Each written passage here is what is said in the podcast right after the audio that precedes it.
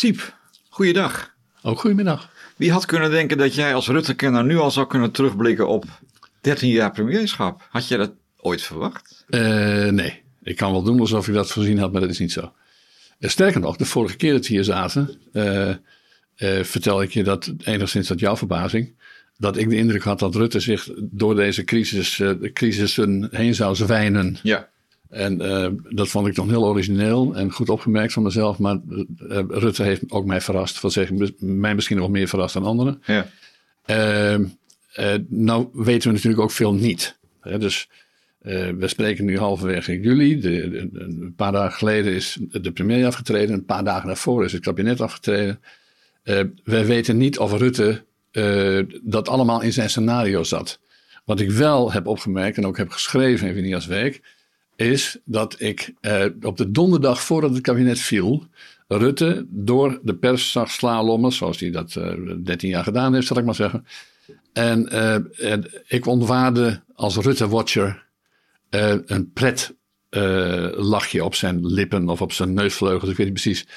als je, ik kan het ook niet goed omschrijven, maar ik denk van de man heeft er zin in. Dus iedereen staat op bezorgd te kijken. Van ja, we hopen Was dat toen hij zei stap voor stap? Exact, ja, stap ja, voor stap. En terwijl hij zei stap voor stap, zag ik dat hij pret had bij het feit dat hij stap voor stap. Want terwijl iedereen weet dat het een, een holle retoriek. Nou, niet helemaal hol in die zin. Uh, hij zegt dan daarmee in feite van we gaan niet uh, hals over kop dit of dat. We werken het scenario af. Ja. Maar als het letterlijk zo is. Dus laten we nou eens even het, denk ik, niet serieuze scenario langslopen. Dat hij het allemaal geweten heeft. Dan heeft hij dus wekenlang geweten dat hij het nadien af zou treden. Weet, is dat nou zo? Ja, dat zou dan wel in die zin raar zijn. Omdat Jezulgus, zijn opvolger, ja. bij Op1 zei... die was helemaal nou. beledigd toen dat scenario... Het leek wel authentiek. Van, dat zo doen Ja, nee, nee, nee. Maar het is heel goed denkbaar. Dat hij dus eentje... Dat zeker. Ja. Er zijn genoeg mensen die hem goed kennen. Heel Nederland kennen hem een beetje. Maar er zijn een paar mensen die nog iets beter kennen. Er is bijna niemand die hem echt kent, nee. indruk. Uh, en een van zijn vrienden die zei uh, van ja, uiteindelijk is hij een man in his own right, of woorden van gelijke strekking. Uiteindelijk doet hij gewoon uh, dingen. Of Uri Rosenthal zei dat. Ja. Uri Rosenthal ja. zei dat. Dus de, de, de oude mentor zou je kunnen zeggen. Ja. Nog minister van Buitenlandse Zaken geweest. en die zei dat. En dat vond ik een interessante opmerking. En er was ook een enkeling die zich kon herinneren dat, uh, dat, uh, dat Mark Rutte, toen die, hij is dus eerst voorzitter geweest, voorzitter geweest van de jongerenafdeling van de VVD. Een paar jaar later heeft hij jarenlang in het, uh, een aantal jaren in het bestuur van de VVD gezeten. En de mensen wisten zich te herinneren dat hij toen ook plotseling aftrad. Als, weliswaar slechts als bestuurslid van de VVD, ja. hoofdbestuur wel. nou, dan lijkt dit op, ja, ja. zou je kunnen zeggen. Ja. Nou ja, omdat jij zelf in, in al onze gesprekken ook steeds mij en de kijkers en luisteraars het voorgehouden dat Rutte bijna nooit zomaar iets doet. He, dat dat, dat hij heel erg in control is. Ja. Daarom vind ik de chaos die een beetje optrad in het Kamerdebat maandagochtend, he, afgelopen maandag, zo verrassend. Omdat hij zei namelijk in één zin, hoe kunt u denken dat het om mij gaat? Het gaat ja. om het land. En ik treed af. Alsof ja. daar een soort... Ik, maar, ik, heb, ik vond dat geen chaos. Nee? Nee, ik, uh, dat nee, zeggen, de, de, niet, maar... de, de, de, situatie was chaos, ja. maar hij was totaal in controle. Ja. Er was maar eentje in controle en hij genoot ervan de hele dag. Uh, ik heb hem de hele dag zien genieten. Uh, misschien nog niet eens omdat hij ze allemaal te pakken had of uh, weet ik veel wat. Of omdat het allemaal volgens zijn scenario verliep. Maar wel omdat ze allemaal op verkeerde been waren gezet. Ja, maar wat is dan de functie daarvan? Nou, de functie kan, daarvan kan zijn dat hij sowieso rekening... Er zijn twee mogelijkheden. Of hij uh, heeft alles in belangrijke mate gepland en wilde dus sowieso al aftreden. Dat is mogelijkheid één. Mogelijkheid twee is uh, dat, hij, uh, dat hij aangezet is om mee op te houden. Geloof ik niet heel erg in. en mogelijkheid, nou ja dat, zijn, ja. dat zijn de belangrijkste keren zeggen. En mogelijkheid drie is trouwens dat hij pas op het laatste moment heeft ingespeeld op het voornemen van, uh, de, van vooral linkse partijen, maar, niet, maar ook uh, de PVV en zo bijvoorbeeld, om hem als demissionair premier af te laten. Ja, wat eigenlijk staatsrechtelijk onmogelijk is, maar de facto. Nou ja, oké, okay, maar ze waren dat van plan. Ja. Nou, als, als, als, die dit, uh, als dat de reden is geweest waarom die te elf uur is afgetreden, misschien omdat hij dat toch al overwoog, whatever. Ja, Dan heeft hij, eh, dan heeft hij eh, nou ja, niet om af te treden, om, eh, om een- geen lijsttrekker van de VVD meer te worden. Ja, dan heeft hij ze aardig te pakken gehad, kunnen zeggen. maar ik weet niet of dat in het tijdsverloop helemaal klopt dat hij zondagochtend de beslissing heeft genomen. Zei hij. K. Ja, oké. Nee, nee, nee, nee, nee, excuus, ik zeg Ik dat. ga af van wat hij zegt. Nee, nee, excuus, ik zeg dat om een bepaalde reden. Ja. Omdat er ook mensen zijn die beweren dat hij zondagochtend nog van plan was om te blijven. Nou ja, En dus dat het, dat het nog, een, nog een later Ja. moment is geweest in Ja. de dag dat hij dat. Ik laat me niet wegsturen, dan doe ik het liever zelf. zoiets. Toch? Ja. Zoiets, zoiets, zoiets. zoiets ja. Maar goed, eh, voor een deel chaotisch, maar voor een deel ook in control. Dat is Zeker, en daar wil ik graag iets aan toevoegen. Als die, kijk, wat hem verweten kan worden, is dat hij, de VVD gewoon eh, eh, hoe heet het, als een wrak heeft achtergelaten. Althans, dat was de voorspelling van de afgelopen jaren. Als het gaat, zoals het waar wij zitten ongeveer gaat, dan zou je kunnen zeggen dat het lijsttrekkerschap, wat wij vermoeden dat het wordt, van eh, Dylan Jazilgus eh, eh, van de VVD, op het thema de, de, de, crisis rond het asiel. Hij zei nadrukkelijk iets heel belangrijks in mijn beleving. Hij had een tussenzinnetje waarin hij haar even noemde in het Kamerdebat. En wat zei hij? Dylan Jazilgus, zei hij. Eh, die had dan het, eh, de, de, discussie in het kabinet over die Ja. asielkwestie geleid. En zegt, dat zei hij even in het asiel, in, in, een, in een klein tussenzinnetje, zei hij, eh, die iets rechtser in, in de VVD staat dan ikzelf. Nou ja, hoe, hoe, hoe wil je de, de, verkiezingscampagne beter beginnen dan dat? Ja. Want dat is precies het probleem dat de VVD in de laatste jaren onder Rutte had gekregen. Dus dat corrigeerde die smooth richting half november als de verkiezingen zijn. Ja, hij weet ook, dat is is laatst nog eens een keer uitgezocht, maar dat kunnen wij ook wel bedenken van de afgelopen 40 jaar, dat er bij zo'n wisseling van de premier de partij meestal verliest. Hè? Bedoel, Zeker. Het is bijna nooit een premier, ja misschien Drees, maar dat weet ik niet uit mijn hoofd, die zichzelf opvolgt als partij. Nee, dat is waar. Nou ja, wat ook opmerkelijk is, is met de kennis van nu dat ze, dat ze proberen te voorkomen dat er een echte lijsttrekkersstrijd eh, komt. Eh, dat heeft ook risico's overigens in die zin dat als je. We hebben natuurlijk eh, eerder gezien dat, dat mensen die even naar voren werden geschoven door de partijtop. Dat is een beetje de mode geraakt hè, dus, na de eeuwwisseling. Eh, dus Mark Rutte is ook zelf via, een- via een interne strijd eh, Verdonk, de ja. baas van de tent geworden. Maar goed, met de kennis van nu ben ik geneigd te zeggen dat het voor de VVD een- het allemaal niet slecht uitkomt. Dus of dat nou zo gepland is of niet, dat het geluk bij een ongeluk is. In ieder geval kun je zelf zeggen eh, dat die met de kennis van nu de VVD misschien minder eh, als een wrak achterlaat dan, dan ook ik de afgelopen jaren vaak dacht. Ja. Omdat hij, eh, omdat, nou ja, ik denk dat ze een goede kandidaat is voor de VVD. Als dus een kansrijke kandidaat. En het hangt een beetje af van het landschap waarin, waarin de, de campagne zich gaat afspelen, hoe kansrijk ze is.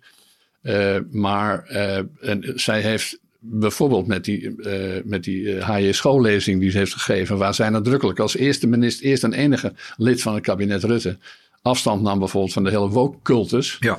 Eh, dat was heel bijzonder, omdat tot dan toe eh, de, de, de laatste kabinetten Rutte gewoon volop meegingen. En eh, ook met medewerking, eh, uiteindelijk toch met medewerking van Mark Rutte, in het introduceren van allerlei woke-gedoe. Dus, de- laten we zeggen, raciaal slachtofferschap. Ja. All over the place. Protocollen die, die door D66-ministers werden uitgerold over de cultuursector, over de mediasector. Diversiteit, inclusiviteit, ja. Ja, ja, maar de, de kern van het verhaal is dat je eh, van Vogue is dat je als je niet blank bent, dat je dan slachtoffer bent van de blanken. Tegenwoordig witten geheten. En dat je dus bijgeplust moet worden en, eh, en positieve discriminatie. En dat de, de autochtonen, ruwweg eh, gesproken, die moeten allemaal eh, cursussen doen om, om zich aan te passen Maar aan wacht, de ah, nieuwe sorry, mag werkelijkheid. je even onderbreken? Want Ja. we komen nu even op, op de partijen. We gaan ze allemaal bespreken. We Ja. zitten nu al lekker bij de VVD. Maar is dit nou wel een thema? Want Rutte heeft namens het kabinet excuses voor de slavernijverleden Ja. uitgesproken. Ja. Ja, dus daar kan ze moeilijk omheen. Nee, maar het gaat over profilering. Het gaat over identity politics, zoals Ja. de Amerikanen dat Ja, maar dat, is dat niet een beetje een abstract verkiezingsthema, denk je? Ja, dat, dat zit in het diep in het hart van alle Nederlanders. Ja, Het maar, zit- het maak zit- het maar zit- concreet. Het, nee, maar dat hoeft helemaal niet. Dat, het, het aanspreken van, van de richting, van de gevoelens Mhm. eh, van Nederlanders in dat opzicht kunnen heel bepalend zijn. En dus de, eh, de verkiezingsoverwinning van BBB bij de statenverkiezingen eh, heeft daar, houdt daar ook verband mee. Johan Remkes, de, de VVD-corrivee, die heeft dan als voorzitter van de stikstofbemiddelingscommissie, zou ik maar zeggen, uh, ook dingen over gezegd. Namelijk dat een groot deel van Nederland zich niet herkent in al die plat gezegd shit die uit universiteitssteden in de Randstad over hem wordt uitgerold, wat er niet op zitten te wachten. Dus, dus het wordt heel ongemakkelijk als we familiefeestjes hebben over Zwarte Pieten wat meer zijn, maar dat heeft een grote kloof georganiseerd in Nederland. Heel veel mensen hebben het idee dat ze van alles moeten vinden en moeten veranderen en zich schuldig moeten voelen voor zaken waar ze part aan deel aan hebben. En uh, het kabinet heeft er een belangrijke mate aan meegewerkt. Ja. En Jezilgus, en dan maak ik het verhaal daarmee rond, die heeft daar als eerste, laten we zeggen, uh, centrumpoliticus, minister van het kabinet, heeft daar in de HJ schoollezing afstand van genomen. Ja. En, uh, en daar, heeft, daar heeft ze een geweldig voordeel, uh, kan dat opleveren in de verkiezingscampagne straks. Ze kan het thema claimen als authentiek. Ze hoeft het niet per se te claimen, maar het, het hangt in gunstige zin aan haar. En, en het feit dat zij, we zijn nu toch de partij al aan bespreken, het prima. Het feit dat zij een vluchtelingendochter is, ja.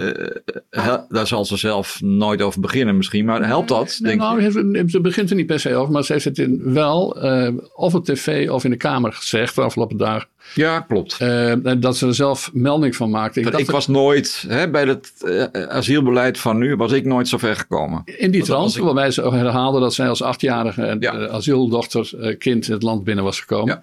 Ja. dus ze, ik geloof dat ze, de, dat, ze dat allemaal, hoe heet het, dat, dat, dat, dat, dat goed doet. Ja. maar ze ontkent het dus niet, maar ze gaat er niet per se prat op. Nee, maar ze heeft wel recht van spreken, zou je kunnen zeggen, op die tijd. Nou ja, dat, wat, wat, kijk, de VVD die heeft wat dat betreft, uh, je zou bijna denken dat het zo uitgedokterd is van tevoren. Ze zitten nu een fantastisch, uh, in een fantastische lijn. De VVD heeft met name de laatste 10, 11, 12 jaar, 11 jaar onder Rutte uh, overwegend linksbeleid gefaciliteerd. Regerend met de PvdA, regerend met D66. Uh, en daar heeft de VVD uiteindelijk niet meer gewonnen. Laten we niet vergeten. De laatste tien jaar heeft de VVD over het algemeen verloren. Ja.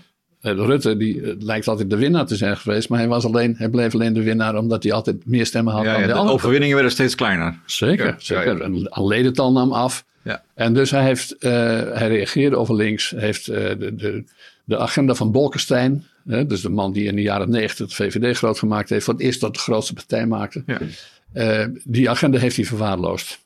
En je zou kunnen zeggen van uh, Jezilgus dat hij, uh, ja, wat wil je nog meer? Uh, ze, ze, ze laten het kabinet vallen over het asielbeleid, wat niet te, te runnen is met D66 en vooral ChristenUnie in hun beleving. en vervolgens wat de lijsttrekker, een mevrouw die zelf asielzoeker is. Ja. Ja, je kunt het bijna niet verzinnen. Nee, maar ik wil veel beter kun je het niet verzinnen ook. Nee.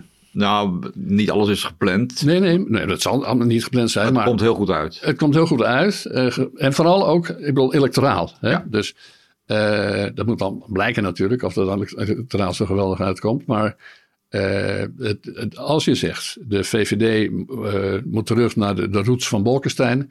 Ja, dan heeft zij wel ongeveer de agenda daarvoor uitgezet. En het grappige is, ik, ik herhaal maar even wat ik net zei dat Rutte uh, er zelf ook aan herinnert dat zij wat rechts er in de VVD staat en ik zelf. Ja, ja. Waarmee die een soort lanceerplatform voor haar creëren. Ja.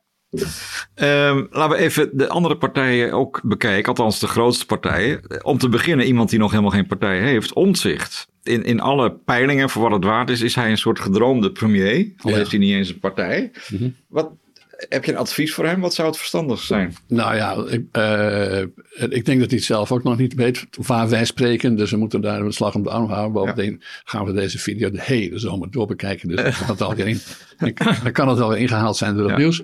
Uh, maar goed, ik heb een paar dingen over hem te vertellen. Hij is een van de beste Kamerleden die we ooit hebben gehad. Hij is uh, niet altijd heel makkelijk in de samenwerking. Uh, dat moet ook gezegd worden. Beetje bedweten soms. Uh, ja, nou ja, dat kan gewoon nuttig zijn. Als, ja. als, als je als een doorbijtende ja, ja. volksvertegenwoordiger wil zijn. Uh, hij is ook een beetje een eigenzinnig dus. Dat is allemaal gunstig. De vraag is of dat handig is als je een partij wilt oprichten. Of het samenwerken met een ander wilt aangaan. Zelf, en daar komen we straks hoop ik nog op, denk ik dat het het meest handig zou zijn als er op een of andere manier een alliantie zou staan. Allianties, hij heeft, nou, ik gebruik dat woord niet helemaal zomaar. Ja, Want hij heeft, hij heeft in, in, de staatsverkiezingen overigens een mislukte poging gedaan om met wat losse connecties in zijn omgeving de markt, af te, de markt te testen. Uh, en dat is een mislukking gebleken. Dat heet ook alliantie. Dat heet ook ja, alliantie. Ja, maar goed, uh, het zou natuurlijk fijn zijn als, uh, als nou ja, zoals het vroeger wel heette, positieve krachten. of constructieve krachten. Of in ieder geval, laten we zeggen, partijen of politici die een beetje bij elkaar in de buurt zitten, hun krachten zouden bundelen.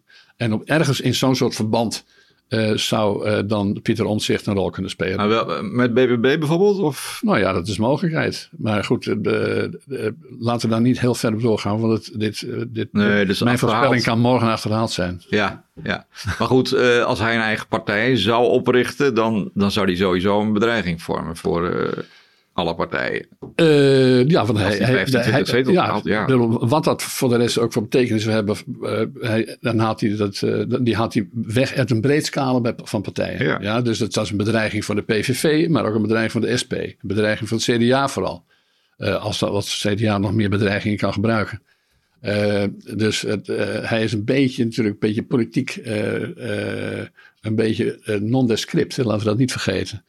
Dus hij heeft een brede Ja. steun onder de, het meer, laten we zeggen, de, het volksere deel van de samenleving. Maar ja, volgens mij cultureel conservatief en sociaal-economisch links. Een beetje Ja, wat Wilders ook wel eens probeert, maar dan wat extremer, toch? ja, nu gesproken. Hij is, hij is tamelijk eurosceptisch ook. Ja. Eh, maar hij zit natuurlijk heel dicht tegen het profiel van BBB aan. Ja. Eh, het is in feite het CDA zoals het eh, had, had Ooit bedoeld was. Zo ongeveer, ja zeker. Ja. Ja, het CDA zelf, eh Heerma gaat weg, eh, Hoekstra gaat weg, Ja. de jongen is niet beschikbaar. Mona Keizer is niet beschikbaar. Ja. Dus, dus zei Heerma op televisie, ja, er komt een nieuwe generatie aan, we gaan het allemaal anders doen. Wat ik uit de mond van een CDA altijd heel bijzonder vind klinken, maar ja, Nou ja, kijk, het, eh, eh, eh, ik denk dat het CDA een structureel probleem heeft. En het structureel probleem is ook wel omschreven door sommige mensen, namelijk dat je een andere kader, dat is een probleem dat al veel langer bestaat. Eh, en dan heb ik het niet over de ontkerkelijking en zo. Eh, maar dan heb ik het over het feit dat eh, het CDA een ander kader heeft dan een electoraat. Ja. Dus het CDA heeft, is het electoraat. Als het CDA groot wil worden, groot wil blijven, dan moet het relatief recht zijn. Dan moeten ze concurreren met de VVD. Dat is heel goed gelukt onder Balkenende. Die heeft de VVD leeggegeten.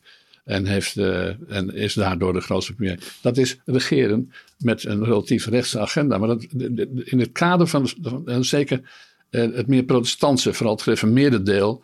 Van het eh, door de gereformeerde gevoede deel van het CDA. bestaat altijd een neiging om, om al dan niet op religieuze gronden linksig te willen zijn. de oude ARP, hè? De- De oude ARP hebben we gesproken. En de, de oude gereformeerde, eh, Ja. gereformeerde kerk en synodaal. Die mensen hebben, eh, we hebben daar nog een boek over gemaakt. Dus ik eh, weet daar tamelijk veel van, durf ik te zeggen. Nee, maar is dus, de, de, de gereformeerden waren de, in de jaren 50 nog de, ja, de, de, de meest conservatieve beweging die zowel politiek als religieus ongeveer in Nederland te vinden was. En die hebben vervolgens allemaal afslagen naar links gemaakt steeds weer. Nou, die, hebben, die zijn eh, dominant geweest eh, in het CDA. En zeker in bepaalde fases. Dus niet per se in de, in de, in de Lubbers-fase. Maar eh, wel in, na de eeuwwisseling zo nu en dan weer wel. Dus niet onder Balkenende. Want dat was een relatief gesproken rechtsig. Maar met name in de periode voorafgaand aan de laatste verkiezingen. Toen was eh, nou, de laatste vijf, zes, zeven, acht jaar daaromtrent. eh was het CDA eh, bezig zich op stedelijke kiezers te richten.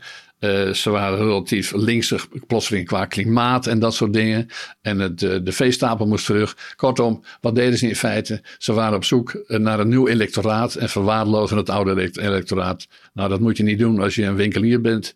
En dat moet je ook niet doen als je een partij Nou ja, ze hebben een nieuw stuk het licht doen zien, wat, waar ze mee de boer op gaan. Ja, dat hebben ze recentelijk weer gedaan. Ja. 100 pagina's. Nou. Daarin is weer die, die trek naar het platteland te zien. Ja, en ook meer de eigen identiteit. En ook de erkenning dat ze dat een beetje verwaarloosd hebben. Zeker, maar, is- maar is dat... is Maar dat, leest niemand misschien. Ja. Nou, ten eerste leest niemand dat. En ten tweede, eh, je kunt wel eh, schuld bekennen, maar ben je dan overtuigd? Eh, terwijl de mensen zien al alternatieven voor het CDA. Als je net verraden bent door je eigen partij... en dan zegt die partij, ik doe het nooit weer... ja. vlieg je dan terug naar die partij? Nee. Nee. Nee, dat is, dat een beetje een achterhoedegevecht aan het worden, denk je? Nou ja, Of hangt dat van de lijsttrekker af? Eh, Mona Keizer heeft al gezegd dat, eh, dat, zij geen, dat zij niet een poging wil doen om de leiding van het CDA op zich te nemen. Want ze zegt er is een structureel probleem. Het kader, ze zegt plat gezegd, het kader wil naar, naar links en de, de kiezers willen naar rechts. Of ze zegt dat iets genuanceerder, maar daar komt er nu weg op neer. Ja, als je zo'n partij hebt, dan, uh, dan heb je geen kans. Oké. Okay. Um, D66, ja, dat zit een beetje lastig nu. Op dit moment is, verwacht iedereen dat Kaag uh, haar afscheid aankondigt. Maar formeel moet ze dat nog even zeggen. Ja. Of zeg je van nou, dat is wel duidelijk? Nee, dat is niet duidelijk, maar uh, uh, wij, wij, zaten al even bijeen voor deze opname en we kwamen tot slotsom beide, uh, dacht ik, in ieder geval los van elkaar, dat de gelaatsuitdrukkingen ja. die, die, die mevrouw Kaag na de val van, niet alleen de val van het kabinet, maar ook de val van de, de terugtreden van Mark Rutte liet zien, dat die niet op wijzen dat ze met uh, dat zijn nog juichend naar, de volgende verkiezingen gaat. Dus dat zou me verbazen. Maar dan, het, is wel, het was wel een stemmentrekker bij de vorige verkiezingen. Stond op tafel te dansen. Bedoel... Zeker, maar, maar dat was maar even. Hè. Laten we het ook niet overdrijven. Uh, zij stond op tafel te dansen bij de exit polls. Oh ja. En die exit polls ja. die, die, waren een stukje royaler dan ja, de werkelijkheid. Dat is waar. Dus de CDA heeft, sorry, de D66 heeft wel bij de Kamerverkiezingen van 2021 wel wat stemmen bijgehaald. Maar D66 en ook mevrouw Kaag zelf straalde uit dat dat een landslide was. Eigenlijk dat ze de grootste waren geworden. Nou, dat was allemaal niet zo. Ze hebben extra zetels gehaald. Ze hebben een topscore in de geschiedenis van D66 gehaald. Maar sindsdien uh, zijn de peilingen. Ja. Uh, peilingen en, en trouwens, kijk gewoon naar de statenverkiezingen. Een paar maanden voor, hiervoor. Ze half, gehalveerd of meer. Maar jij, jij hebt ook wel eerder in onze gesprekken gezegd dat zij, ik weet niet of je dat woord gebruikt, een briljant hebben onderhandeld door de huid te verkopen. We willen ja. niet met de ChristenUnie. En als met de ChristenUnie willen we, willen we dat fonds, ja. klimaat, stikstof, miljarden. Nou ja, maar dat, dat, biedt, wil... dat biedt geen garantie voor, voor, voor, voor juichkoren bij de kiezers. Dat is wel duidelijk. Nee, nee. En, uh, uh, en trouwens, dit was, is ongeveer een van de minst populaire kabinetten ooit in de Nederlandse geschiedenis. Uh, dus het mag zo zijn dat, dat zij een groot succes heeft gehad bij het, door, door het, het opdringen aan de rest van de coalitie van het D66-verkiezingsprogramma. Maar ja, de rest van het land zit niet per se te wachten op het D66-verkiezingsprogramma, moeten nee. constateren. Oké, okay, dus dat. Maar uh, wie geef jij de meeste kans? Jette of. Uh, Jan Paternotte bedoel Jan Paternotte. Ja, nou, ook dit kan wel weer ingehaald Maakt er niks uit. Uh, ik zie ze allebei geen grote verkiezingsoverwinning boeken. Nee, toch te intellectueel of te... Nou ja, of te eigenwijzig. Kijk, deze zijn, allebei uh, zijn ze nogal uh, bedweterige uh, types. Waarbij Jan Paternotte vaak op het zurige af optreedt. En ook heel onaangenaam zich gedragen heeft op sociale media en zo. Hij heeft trouwens de Rutte behoorlijk nog de, ja. de, te grazen genomen. op de laatste dag dat hij, nou ja, op, op de dag dat hij aftrad, ja. aankondigde geen lijsttrekker van de VVD meer te zullen zijn. Uh, ik had de indruk dat Rutte daar ook persoonlijk genoegen aan beleefde om Jan Paternotte, uh, die op zich natuurlijk een begaafd politicus is en misschien ook een beschaafd redenaar, maar uh, hij heeft ook een wat ongenaam, onaangename trekjes. Oké, okay. ja, dus nou ja, D66 heeft wel een probleem met de leiding straks, denk ik. Ze hebben sowieso een probleem met de positionering. Hè? Laten we wel ja. zijn, ook D66 heeft, uh, bijge, uh, heeft bijgedragen tot de clash uh, door niet in te willen gaan op, een, op verlangens van CDA en de VVD rond het asiel. Maar uit alle peilingen blijkt dat ook de D66-kiezers willen gewoon minder, minder, minder asiel. Ja. ja?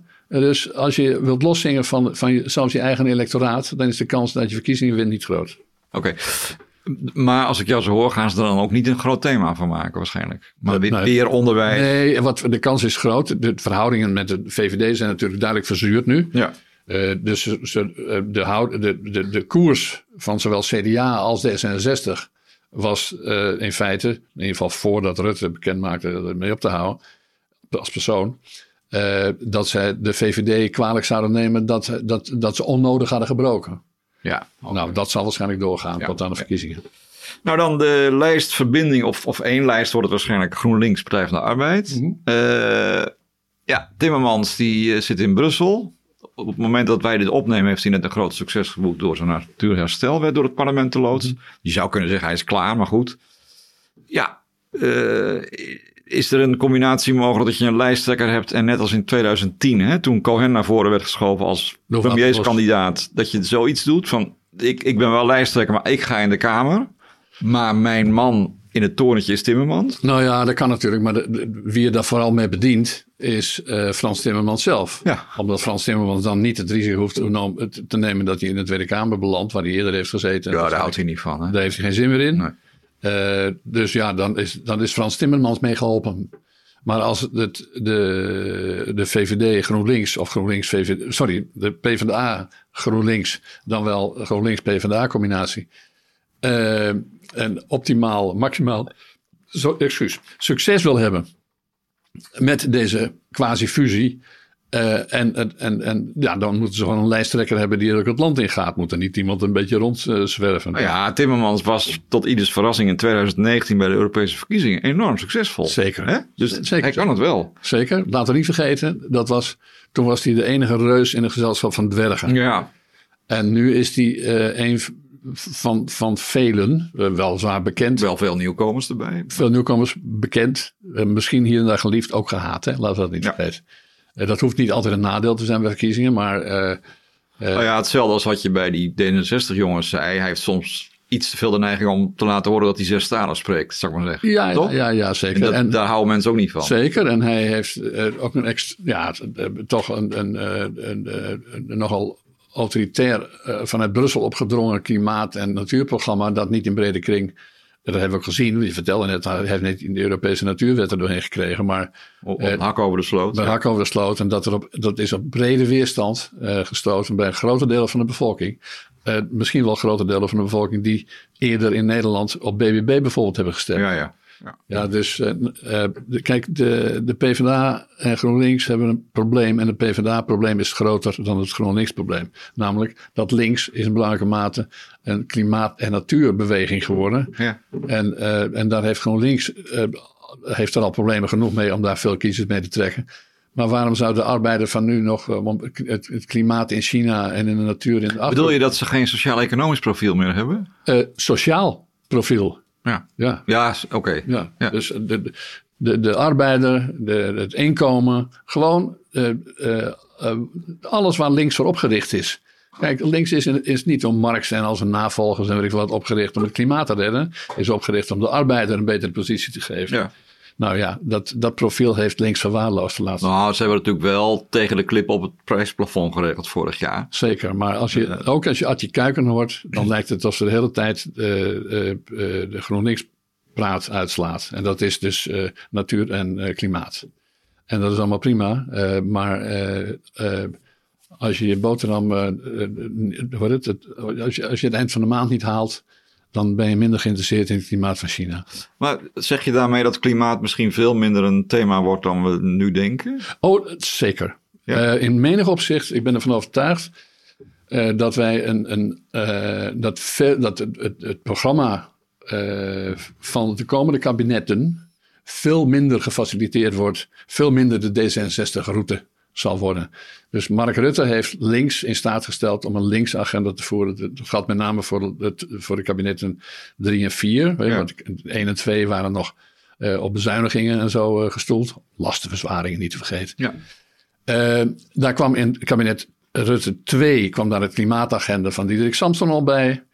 Eh, en, eh, eh, en dat is onder het kabinet 3 en 4 nog verder versterkt. Hè? Dus wat de, de Europese bezuinigingsdrift en zo, die hoefde niet zo nodig meer. Dat heeft geleid tot een, een onevenwichtige regeringsbeleid. Als je tenminste kijkt naar hoe er in Nederland over gedacht wordt. Ja. Ehm, en, en daar gaan we nu de- bij de staatsverkiezingen van 2023, een paar maanden geleden, hebben we daar de backlash van gezien. Het is een beetje wat in Duitsland ook speelt, waarbij ze zelfs de warmtepomp verplicht wilden stellen binnen een paar jaar. Dat Ja, mensen nou, zeggen. hier in feite ook, hè? Ja, nee, maar dat mensen hè, van het gas af, daar heb je ook hele artikelen over geschreven. Ja. Maar dat mensen denken, als ik je zo mag interpreteren, ja, het is allemaal leuk, maar als ik het niet mee kan maken, dan heb ik niet zoveel aan dat klimaat. Dat is waar. Toch? En het zeker, dat is één. En ten tweede is het nadrukkelijk uitgerold vanuit allerlei eh, actiekantoren en eh, rechtelijke uitspraken. Eh, maar als je, dat, als je kijkt naar wat in, door bijvoorbeeld het Sociaal en Cultureel Planbureau als hoofdzorgen van de Nederlanders of de Duitsers, whatever, wordt gezien, ja, dan komt het klimaat er ook wel eens in voor, op plaats 6 of zoiets. Bij D66, dat heel dominant is geweest, of D66 en omgeving. Ja. Die, is dat heel dominant geweest. En dan daardoor nummer 1 geworden. Dan geven we weer 35 miljard. Dan moeten we die volgende verplichting. En dan gaan we weer extra lastenverhoging. Allemaal. Dat is beyond wat de meeste mensen. eh, Nou ja, je ziet dat klimaatbeleid eh, in de huiskamers gaat leven als het nodig is. Ja? Na de inval in Oekraïne en, en de gasprijzen ontploffen. Ja, maar dan gaat het niet over klimaat. Dan Nee, gaat het over energieprijzen. Ja, maar dan hebben mensen dus een belang direct op hun rekening om iets te doen aan hun Zeker, stookgedrag. zeker. En kijk, wat, eh, het, het- dat Nederland klimaat... Ik bedoel, mensen die, die, die zijn of bezorgd of niet Ja, je wou het bezorgd. koploper gaan gebruiken, toch? Of, ja. Nou ja, nee, maar dat is, dat is, dat is, dat is regeringsbeleid, gedicteerd door D66. Niet trouwens pas bij dit kabinet, bij, een voor, bij, bij, bij Rutte Bij 3 het al. klimaatakkoord, ja. Bij Rutte 3 al. Eh, en daar is geen enkele objectieve... Dat wordt in ieder geval in brede... Zo zie ik het tegenaan. Dat wordt in brede kringen in Nederland zo tegenaan. Er is geen enkele objectieve reden voor... waarom Nederland eh, dan ook nog eens een keer klimaat koplopend moet zijn met extra kosten. En de enige tekst die ze daar steeds bij hebben, eh, de VVD neemt het dan vaak over, inmiddels. eh, dat is dat als we klimaatkoploper zijn, nou dan gaan we, het leidt allemaal tot extra banen. Ja. Eh, Terwijl we al te weinig personeel hebben, maar whatever. Met groen geld verdienen, hè? Ja. Ja, dat wordt dan beweerd. Nou, de enige rapporten die daarop bestaan, wijzen dat helemaal niet uit, bieden daar geen enkele garantie voor. En eh, soms is het volk slimmer dan eh, de mensen die aan het roer zitten. Dus ja, nee, zeker. Even kijken. We- gaan niet alle partijen aflopen. Dat zou jij ook niet willen denken. Nee, maar er zitten wel een paar prik prikkelende gevallen. Ja, nou ja, kijk, ik heb hier nog staan de SP en heb ik achtergezet. Maar dat is een beetje een persoonlijke opvatting. In combinatie met de BBB. Omdat me opvalt dat Van der Plas zo lonkt naar Marijnissen. Omdat het Ja. allebei partijen zijn die, ja, zeggen ze dan met de poot in de modder staan. Hè? Ja, of ze dat zo zeggen, weet ik niet. Maar ze zijn natuurlijk al beide partijen met een wat volkse uitstraling. Zij het dat de, de, de, de boer-burgerbeweging eerder van de boeren is. En de, Ja. en de laten we dan zeggen, de, de SP van de boerenarbeiders is. Ja. Maar eh, eh, kijk, wat ook al helpt is dat ze elkaar niet erg in de weg zitten. Dus ze hebben wel een beetje... Electoraal niet. Electoraal. Ja, ja, ja. Eh, dat is één. Ten tweede, eh, de Caroline van der Plas, de leidster van de Boer-Burgerbeweging, weet natuurlijk ook dat ze coalitie moet sluiten. Als ze zou willen regeren. En dan kan het best van pas komen dat ze daarbij een linkse partij in betrekt of een, al laat gedogen. Maar dat is ook een mogelijkheid. Dat was vergeten. Dus het gedogen is. Om niet het hele linkse electoraat af te schieten. Of eh, af te schrikken. Nee, maar kijk, eh, eh, ik maak even een klein uitstapje naar 2010, hè, toen we in Nederland het, Deense model, eh, zo- zoals we dat, Oh ja, gedoogconstructie. de gedoogconstructie, Ja. nou dat heeft een heel slechte eh, naam gekregen. Maar waarom zou je niet, net zoals in alle Scandinavische landen bijvoorbeeld, bijvoorbeeld eh, doen eh, of gedaan hebben, eh, succesvol een, een, een, volksere, een beetje populistische eh, partij je laten gedogen als regering. Toen ging dat nog de, de rechtse Deense Volkspartij. Je kunt het ook met een wat linkse eh, populistische partij als de SP laten doen. En moet ik wel zeggen, heel erg populistisch is SP niet. En dat is tevens een groot probleem. Als ze populistisch waren, dan waren ze wel groter dan ze nu Ja, zijn. ja, ja, ja. Dus de, de- als er één groot probleem is bij de SP, dan is dat zij op het punt van, eh, van, michiel, eh, sorry, van immigratie eh, en een, een- geen duidelijke positie hebben ingenomen. Dus ze hebben altijd wel gezegd dat, dat er minder arbeidsmigratie moet komen, maar op het punt van, van asiel hebben ze in feite een soort GroenLinks eh, standpunt Ja, ingenomen. ja, Ja, ze worstelen daar al 40 jaar. mee. maar daar, daar, daar, daar haal je dus geen stemmen mee. Nee, omdat het profiel ook onduidelijk is. Nee, maar niet alleen onduidelijkheid, dat is voor veel potentiële kiezers van de SP ongewenst. Ja, Die zeggen, eigen arbeiders eerst. Zo is het. Ja, Nee, nee, nee, dat is een goede samenvatting. Ja, natuurlijk. ja. Ja. Ehm, ja je noemt... Je kunt niet alle arbeiders van de wereld bedienen. Dat- Als je dat wel probeert, dan, dan bedien je je eigen arbeiders minder. Ja, ja, ja, ja, precies.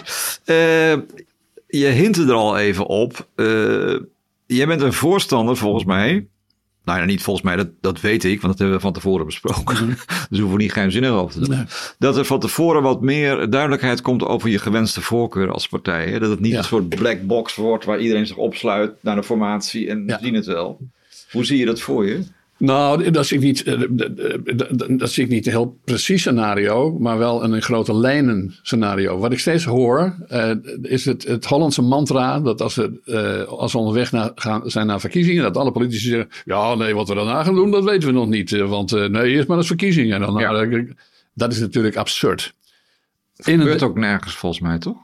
In andere landen bedoel je? Ja. Nou ja, ik denk het niet. Het is in ieder geval, het is in ieder geval niet, geen democratie zoals democratie bedoeld is. Eh, De democratie, de, de- de- zoals, eh, van het soort dat wij hebben, eh, dan ga je naar de kiezer toe en dan zeg je wat, je, wat jij wilt. en dat je iets tegen hebt tegen de ander of zo. En dan maak je duidelijk wat jij gaat doen, met wie je gaat regeren of, of met wie je niet gaat regeren en wat je dan wilt bereiken. Ja.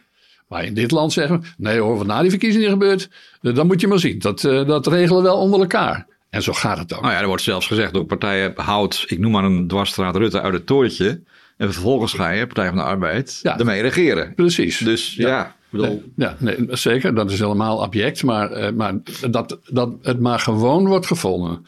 Dat je de kiezer de informatie onthoudt over wat je van plan bent te doen na de verkiezingen en met wie, is absurd. maar hoe zou je dat, eh, bijvoorbeeld CDA zou dan voor VVD moeten kiezen van tevoren? Nou ja, we hebben een stuk of. eh, er zijn een stuk of 15 partijen, verwacht ik, dat er weer in de Tweede Kamer zullen komen. En er wordt dan eindeloos, er wordt eindeloos ge- eh, geklaagd over de versplintering. Ja, nou, dat, eh, dat vind ik een beetje onzin. Eh, die versplintering is voornamelijk een afbladdering van de grote partijen, namelijk. Ja, en afsplitsingen. Ja. Ja, ja nou ja, maar toch een afbladdering in ruimere zin. Eh, dus even van, afgezien van die afsplitsing, dat komt omdat die partijen gewoon hun, hun, hun, hun, hun aanhang niet hebben bediend. Dus als, als het CDA plotseling een stadspartij wil worden, als de VVD een linkse partij wil worden, als het CDA. Eh, Als, als, nou ja, enzovoort. Als de, als de PvdA wel om het klimaat eh, ijvert, maar niet voor de arbeiders, dan bladderen die partijen Ja. af. Zo ontstaan die 15 partijen die straks weer in de Tweede Kamer. Waarom ga je niet gewoon nu straks voor de verkiezingen zeggen: met Pietje wil ik wel, met Pietje wil ik dat. En dan maak je gewoon. Desnoods, kijk, eh, eh, buiten de, de linkse wereld wordt er vaak heel lelijk gesproken over eh, het manifest dat 50 jaar geleden, begin jaren 70, door de linkse partijen werd gepleegd. Hè, toen hadden ze een, een jaar voor de verkiezingen hadden ze al een soort schaduwkabinet. Ja, met Nou, ministers en al, hè? het minister al. Ja. Ik heb dat altijd een heel goed idee gevonden. Dat is helderheid. Je weet, je, weet, eh, je weet wat het programma is. Je weet met wie ze willen regeren. Het heeft nog gewerkt ook in zekere zin. Het was, je hoeft niet, eh, geen aanhanger van het kabinet NL te zijn. Om, om eh, een aanhanger te zijn van het idee dat je op die manier eh, de campagne in kunt. Maar wacht even, dat, eh, we gaan nu heel ver terug. Er was toch een links schaduwkabinet? Zeker. En, en zijn dan kiezers niet teleurgesteld dat ze toch in dit geval met Van Acht het CDA toen gingen samenwerken? Ik bedoel, dan heb je toch ook die teleurstelling ingebouwd? nee, want CDA, eh, nee, ik heb het nu over 1972. Ja, ik Ja, weet het. maar let wel, Van Acht was toen helemaal niet, eh, Van Acht was toen links. Nee, maar ik bedoel dit, dat, dat je nooit helemaal die ideale combinatie krijgt die de Nee, dat hoeft toch niet. Maar je kunt toch wel open zijn over je intenties. Het is meer van, we laten elkaar niet los. Hè? Als Nee, wij met precies. Je rechts gaan regeren. Zeggen, we hebben het niet in de hand, maar als het, als het aan ons ligt, dan, gaan we, dan gaan, beginnen we een kabinet met Pietje, Keesje en Jantje. En dan gaan we 1, 2, 3 en 5 die dingen doen samen. Ja. Ja? En dan kun je allerlei. Ik, ik was al bijna vergeten, maar een paar een jaar of vijf, zes geleden hebben we de lijstverbinding afgeschaft. Nou ja, misschien waren er goede redenen voor, ben ik alweer vergeten eerlijk gezegd. Maar die lijstverbinding die gaf in ieder geval enige helderheid. Als de linkse partijen, de, de partijen die een lijstverbinding aangaan, dat was een poging om de reststemmen samen op, Ja, ja, op, te- op, te, op te ja. labelen. Maar dan geef je toch aan van, nou, dat zijn de partijen die bij elkaar horen. Ja. Dat is een soort van binding, is dus ook een soort partijverband. Ja. Dus ik zou zeggen, eh, niks, er is geen enkel probleem dat we met 15 partijen zitten. Maar maak een beetje duidelijk met wie je wilt gaan regeren en wat je dan samen met de partij wilt doen. En, en dan niet, en niet voortdurend maar roepen van, eh, nee hoor, wat we gaan doen na de verkiezingen, dat zien we dan wel. Dan hoef je geen verkiezingen te halen. Nou, ik stel voor dat wij eh, eind augustus weer bij elkaar komen en eens kijken of naar je geluisterd is. Is dat een idee? Ja, en daarna in november nog een keer. hè? Ja, oké, dankjewel. Oké.